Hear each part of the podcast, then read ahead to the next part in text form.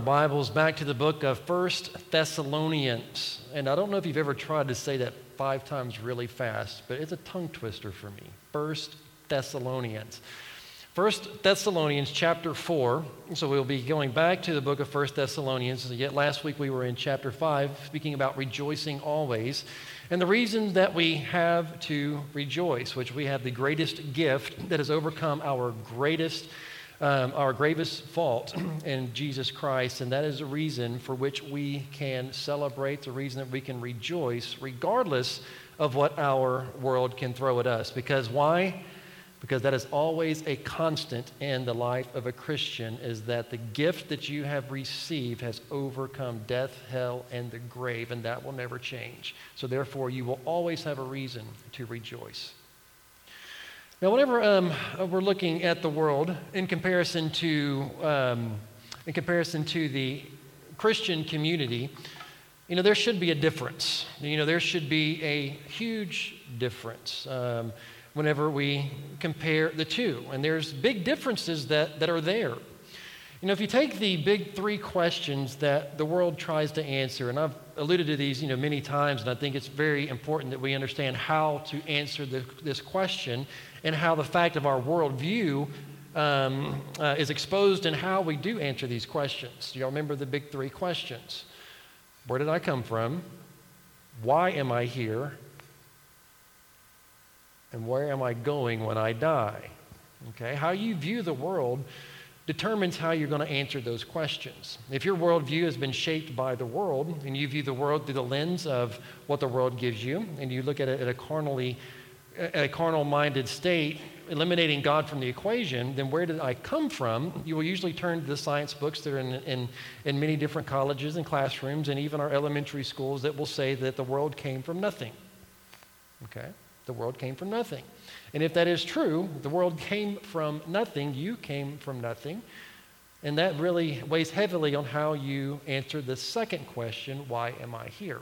If you follow the log- logic to this, if, if really all that we are are the results of a cosmic burp in time and space, and that, that all of this is just um, that all of this is here by chance without without direction without a mind without intelligence and we're all just we're all just moist robots dancing to our DNA as we go through, and we're just reacting to previous um, chemical reactions that are driving us in this, and we have no free will, and that our minds are simply a product of the, of the primordial soup that is there, then that obviously says that why you are here has to be determined by who? Well, by you, right? But who's actually making that determination? Really what was put, in, put, in, put into play billions of years ago, according to what they say. So there is really no purpose because your purpose cannot be found within really who you are, but the one who made you, right?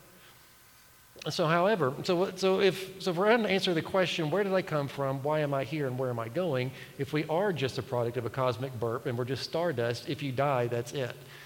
Okay, your, your consciousness is gone, there's nothing there, you don't know that you're dead. But just, just that, that's it. You go back to the dirt, you recirculate into the earth some other way, and that's all part of the circle of life. In reality, there's a lot more. There's a lot more that you can derive from that if you just take God out of the equation that we actually came from nothing. But however, I want you to understand, and this is just kind of a side note, that nothing has ever come from nothing and nothing ever will. Does that sound familiar to you? The sound of music? All right, they got that right. And for someone to say that something came from nothing is clearly something that has not been represented or retested or proven and, re, and, um, and redone in a laboratory. That is a religious statement just as anything else could be because it does not rest in any kind of evidence at all. But that's just free stuff there. So, however, there's some differences in how we answer these questions as a believer in Jesus Christ, as a believer of the God of the Bible. Where did we come from?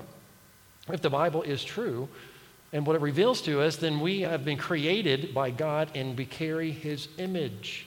We are created by an almighty creator, an intelligent mind brought everything into existence. He chose to make everything that we see. And if God has chosen to create you, then here, there's a reason for which God has created you. And therefore, we have the ability to appeal to Him to find out why we are here.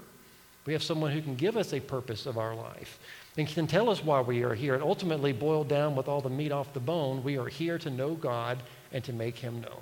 That is our purpose in everything that we do as believers in Jesus. But where did you come from? If God created us, then we can know why we are here. And if God truly does exist, and I say that He does, I'm almost I'm 100% confident that God does exist. But if He exists, there's only two possibilities of where you will be when you die. You'll be with Him or you will not. There's only two possibilities. Is you will be with him or you will not be with him. So those are the, those are the two worldviews that you have. So there are some great differences just based on the worldview that we would have as Christians as opposed to a worldview, review, a worldview that eliminates God from their, from, their, um, from their perspective. But however, there's some great differences. The truth, about, the truth about it is, when it comes to answering that last question, where am I going when I die? The reality to that is that some will go to heaven and some will not. Some will be ready for Christ's return and some will not. And within the text that we are going to be going through today in 1 Thessalonians chapter 4, starting at verse 13, we're going to expose a few of these differences. So we're going to ask the question when it comes to Christianity versus the world, you know, what's the difference? You want to know what those differences are? Okay, I'm glad you asked because we're going to spend the next few minutes on it. All right, so here we go. So, what's the difference? The first thing I want us to see in, in chapter 4, verse 13, it says, But I do not want you to be ignorant, brethren. Now, Paul starts his paragraph off with the, with the phrase, I do not want you to be ignorant of this. You may already know, but however, I need to reiterate what I'm telling you here. What I'm telling you is important. He's not calling them stupid. Stupid is forever, okay? Ignorance can be fixed with knowledge. So, however, so that I would not have you to be ignorant of this. This is something that I want you to have knowledge of. And what I'm about to tell you is very important. I do not want you to go, un, to go without understanding what I'm about to tell you. So, in verse 13, but I do not want you to be ignorant, brethren, concerning those who have fallen asleep, lest you sorrow as others who have no hope. So, what's the difference that we're seeing here? What's the contrast? The contrast is, is simply hope and no hope. This is a big difference. Those in Christ have hope. Those who don't have Christ do not have any hope. But he says that I would not have you ignorant, brethren, concerning who? The ones who have already died, those who have fallen asleep, those who are no longer living with them um, in the world. But those who have fallen asleep, lest you sorrow as others who have no hope. Now, death is a concern in almost all of our lives. We have all seen death um, in one way or another as we, as we continue to live through this world. We'll see it, and one day we will come to our own death. Because it's appointed unto man once to die, but after this, the judgment. Now, Paul, he, he, he speaks of this, and he also addresses the situation here. Now, whenever it comes to death, many of us have lost loved ones um, in, in the past, and there's no question that we have suffered sorrow and great loss, and we've gone through tragedies as we have lost our loved ones. So, Paul's saying here, he's not saying that you should not sorrow. We're all going to sorrow, we're all going to grieve. Jesus even wept at the grave of Lazarus. So, we're going to face sorrows. We're going to go through those times of of overwhelming emotion at the loss of our loved ones. But what is he, what's the distinction that he makes here? Because you will not sorrow what? As others who have no hope. See, we as believers in Jesus Christ, we have a hope. And yet, though we will sorrow concerning those who have fallen asleep, we will not sorrow, or we should not sorrow, as those who have no hope. Why? Because what do we have? We have hope we have hope. This is a huge difference in Christianity versus the world. We have a hope that is found in Jesus Christ. The Christian grief is different. We have an assurance of better things ahead. Listen to what Paul said in Philippians chapter 1 and verse 21. It says, For to me to live is Christ and to die is gain. But if I live on in the flesh, this will mean fruit from my labor. Yet what shall I choose? I cannot, for I am hard pressed between the two. Having a desire to depart and be with Christ, which is far better. I mean, Paul, he was torn here. You know, he wanted to stay and work and produce fruit, but he also was looking forward to the day that he would be with Christ forever and ever. And he was torn between the two. He enjoyed working for, for Christ, but he did long for the day that one day he would stand before Jesus Christ, his Savior. He had a hope. And each one of us, as believers in Jesus Christ, we have this hope that we will be with Jesus when we die.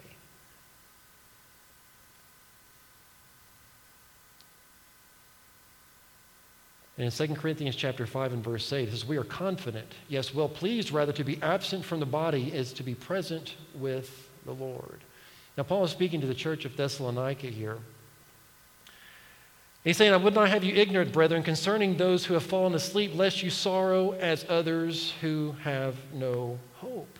He's saying, These who have gone on before I don't want you to sorrow like that. In verse 14, it says, For since we believe that Jesus died and rose again, even so God will bring with him those who sleep in Jesus. This is a great hope, especially for us who, have, who are still here and our loved ones have gone on before. And if we have the confidence that they knew Christ as their personal Savior, we can have confidence that if we believe that Jesus died and rose again, even so God will bring with him those who are, in, who are asleep in him. That, that one day we will be with them, that we will see them again. But like I said, this does not take away the pain. This does not take away the temporary sorrow that we are suffering while we are here. But we have a hope that when those who have gone asleep, those who are asleep in Jesus Christ, if Jesus Christ was buried and he rose again, then be for certain that Jesus Christ will come back with them one day. It is difficult, but as always within the Christian faith, it is never a permanent goodbye. Thankfully, it's just a see you later. I'm going to see you again. And though, though we have to suffer with the pain of the loss, we don't sorrow as those who have no hope. It's a big difference. You know, I've, sp- I've spoken to many funeral directors and many people in hospitals and in ICU units and, and the doctors and the funeral directors and the nurses, they can express to you a huge difference in families who are followers and believers of Jesus Christ as opposed to those who are worldly. Why? Because it's evident that they don't sorrow as those who have no hope. They have an understanding, they're, they're still sad. They still struggle and they still suffer. But the fact of the matter is, is that if Jesus Christ died, was buried, and if he is alive today, he is coming back with those who have gone on before. That's, that's a wonderful, huge difference. So, what's the difference? Well, the difference is between hope and no hope. Lost people simply don't have this hope. In Ephesians chapter 2 and verse 12, it says, that at that time you were without Christ, being aliens from the commonwealth of Israel and strangers from the covenant of promise, having no hope and without God in the world. But now in Christ Jesus, you who were once afar off have been brought near to God by the blood of Jesus Christ. Those who have fallen asleep in Christ are far better off now than what they were here. Regardless of how great their life may have been in this present time, if they're with Christ, they are better off. And you're promised, if you too have trusted in Christ, you will see them again. That Jesus will bring them back when he returns. So one of the big differences is, is hope and no hope. Secondly, this hope and no hope is grounded in belief or unbelief. Whether or not you have hope is determined whether you believe or you do not, whether you've received the gift of salvation or you have not, because this eternal life is grounded within whether or not you have trusted Christ as your Savior by repenting of your sins and believing on Him. In verse 14, again, it says, For if we believe, that Jesus died and rose again, even so God will bring with him those who sleep in Jesus. For this we say to you by the word of the Lord, that we who are alive and remain until the coming of the Lord will by no means precede those who are asleep. For the Lord himself will descend from heaven with a shout of the voice of an archangel and with a trumpet of God, and the dead in Christ will rise first. Then we who are alive and remain shall be caught up together with them in the clouds to meet them in the air. But this is all based on verse 14. For if we believe. For if we believe that Jesus died and rose again, if we have truly repented of our sins and believed the gospel, if we have heeded to the gospel message and turned from our wicked ways and trusted in Jesus and looked at the cross of Calvary for our salvation and the work of the cross that, that, brought about the shed blood of Jesus Christ that washes away the sin of, of, of mankind, then we can cling to this promise. Then we can cling to this fact that is brought before us. But the key to this hope that we talked about earlier, the key to this hope of an eternal life, this hope of, of, of meeting our loved ones who have died in Christ before, is, is grounded in, in this faith that we have in Christ. And to believe in Christ is to trust in the work of Calvary's cross. This is simply more than just an intellectual assent to the existence of God. This is more than just an intellectual assent that Jesus Christ was a historical figure. It requires, us, it requires even more than just believing that Jesus died, was buried, and rose again. You must trust in the work that he did. You must see yourself and expose yourself before an almighty God. As the Word of God exposes who we are uh, through, through His law, that we see that we are sinners before an almighty God, and we confess our sins before God and repent of those sins, turn from them, and trust in Jesus Christ as our Lord and Savior and Him alone. Because if we believe that Jesus died and rose again, even so God will bring those. This hope rests in whether or not we have a personal relationship with God the Father through his Son, Jesus Christ. To believe is to be saved. Believe on the Lord Jesus Christ, and you shall be saved, you and your whole household. And when we can do this, and when the Lord has drawn us by the Holy Spirit and we have repented of our sins and trusted in Him, we can be assured of this promise. We can stand and not sorrow like others sorrow. We can stand with a, with a firm confidence that if Jesus Christ rose from the grave and we have repented and trusted Him, we have an assurance that we will be with Him one day. In 1 John chapter 5 and verse 12, it says, He who has the Son has life, and he who does not have the Son does not have life. These things I have written to you who believe on the name of the Son of God, that you may know that you have eternal life. And if you have eternal life, then one day, those who have gone before, who sleep in Christ, will be reunited with you one day. So, yes, we will sorrow, but we will not sorrow as those who have no hope. And Paul says, I would not have you to be ignorant concerning this. This is what we need to have an understanding of. So, the difference in belief and unbelief, those who believe will spend eternity with Jesus one day. But concerning those who refuse to believe, here's the difference they have no hope of heaven, and they will be lost forever, for an eternity. And that's just the harsh reality of the truth. It's the harsh reality of what sin has truly done to us, or what we have done to ourselves because of sin. There is no hope.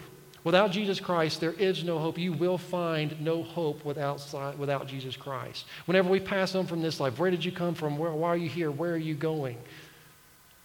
All of those will not make sense, but the, but, the, but the changing factor, what makes the difference, is what have you done with Jesus Christ? If you want that hope, it comes only in knowing Jesus. They have no hope. And I've been saved for quite a long time, but as my understanding just keeps um, unfolding and it keeps growing and concerning this, and having an understanding of this, if you really think about it, if you do not have Jesus, if you don't have eternal life, there is absolutely no hope. Because as a believer, here's a big difference. As a believer, in Jesus Christ, no matter how bad this gets, this is your hell. This is as bad as it's going to get. Because once we die, we will be with Jesus forever, and it's going to be glorious. It's going to be wonderful. We will be reunited with those who have gone on before.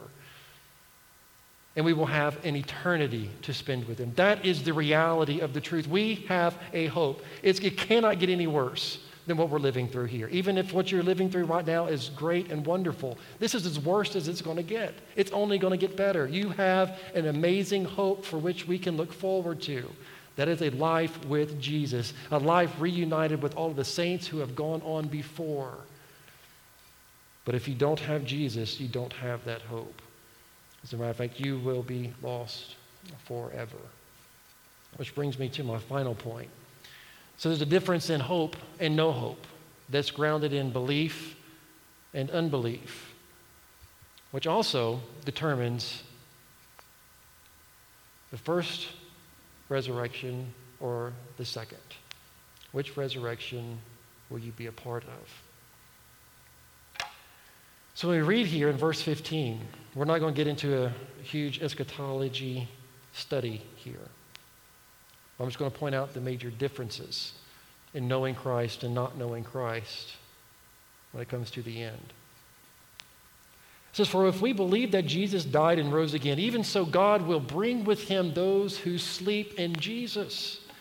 For this we say to you by the word of the Lord, that we who are alive and remain until the coming of the Lord will by no means precede those who are asleep. So we're still alive, we will remain. It says, For the Lord himself will descend from heaven with a shout, and with the voice of an archangel, and with the trumpet of God. He is announcing his coming. And the dead in Christ will rise first. Then we who are alive and remain shall be caught up together with them in the clouds to meet the Lord in the air. And thus we shall always be with the Lord. This is going to be an amazing day. To think about that day coming, it's almost frightening. When the day of the Lord, when we look into the eastern sky and we see Jesus Christ coming with the shout and with the voice of an archangel, with the trumpet of God as, he is, as he's coming down, and the dead in Christ are rising and they are meeting him, he's coming, bringing them with him, their bodies are being resurrected, and we are seeing that happening. And then once that happens, then we who are alive and remain will be caught up to meet them in the air. The flying is cool, but the fact it's not about the flying, it's who we meet in the air. That's an amazing day. That's a huge difference because we because at, at Jesus' return, we're going to be called up together with Jesus and with the saints who have gone before, our loved ones who, are, who have died in Christ. We will be reunited with them on this day. What a glorious and wonderful day that this is. And thus, we shall always be with the Lord. So, what's the difference? Turn with me to Revelation chapter 20.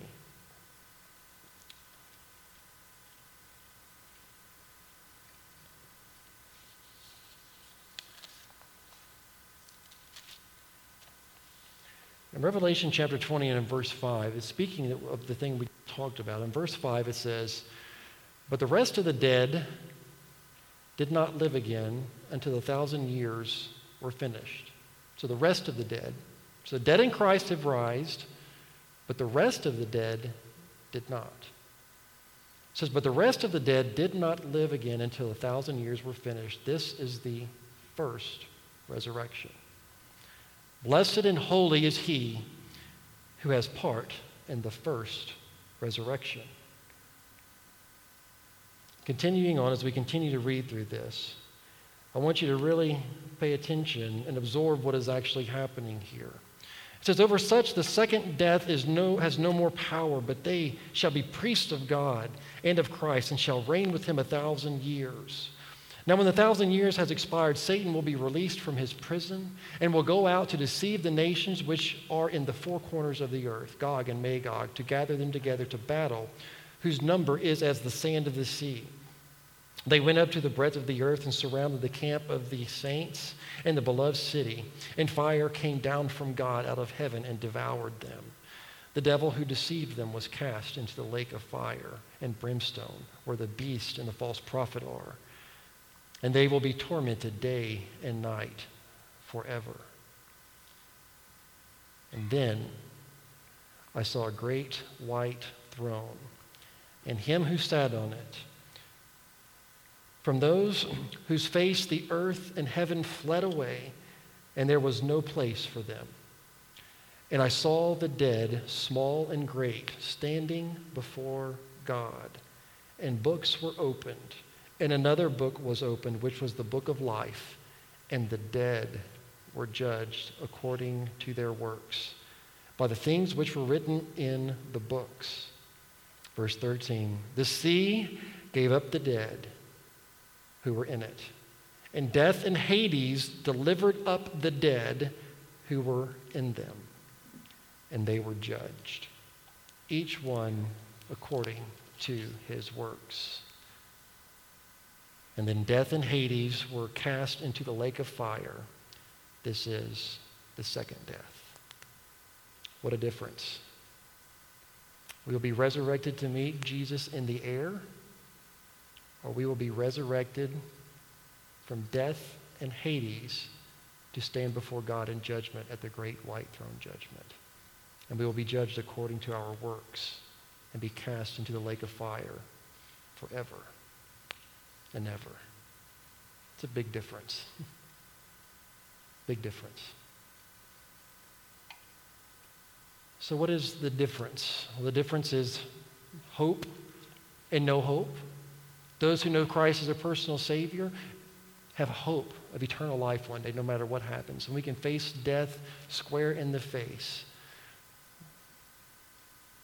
and be comfortable knowing that we will spend eternity with Him.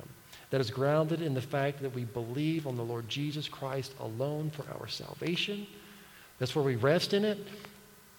And our salvation will determine what resurrection which, with, with which we will take part. The first is the one I would encourage you to be a part of.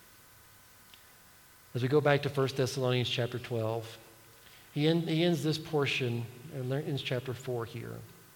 Therefore, comfort one another with these words. Comfort one another with these words. Now, he's talking about death, he's talking about the end. He's saying, comfort one another with these words. We have to understand that this letter is written to fellow believers in Jesus Christ. But I also want you to know this is not very comforting to unbelievers. This is very uncomfortable information to hear and to understand as an unbeliever because all unbelievers are left for the second resurrection. So the question that we need to understand is where are you today? Are you lost and without hope and without heaven? Do something different. Change. Repent of your sins. Trust in Jesus Christ and be saved today.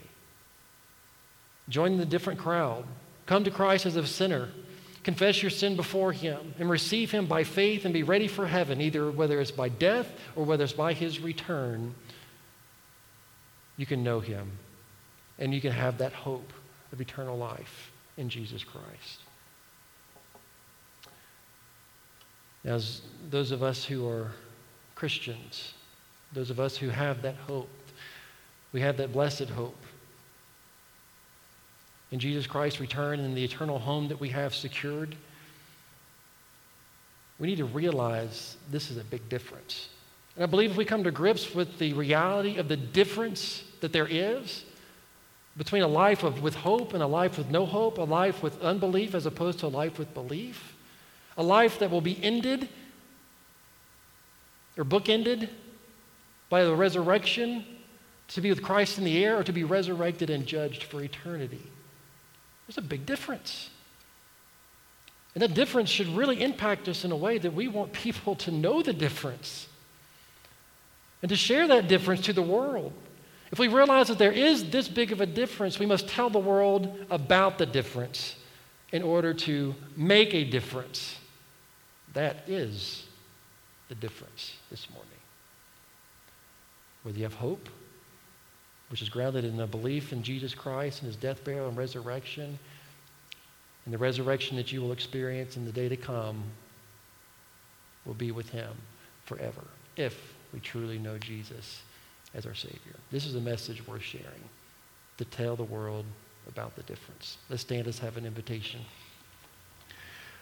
Father, we thank you so much for this day. We thank you so much for the word that you have given us, Father, and revealing yourself to us. Lord, Father, I want to personally thank you for the difference that Jesus makes. Father, it's my prayer that, that no one here will be able to look at the difference and not see the great difference that there truly is. Father, we pray that you would forgive us. In Jesus' name, amen.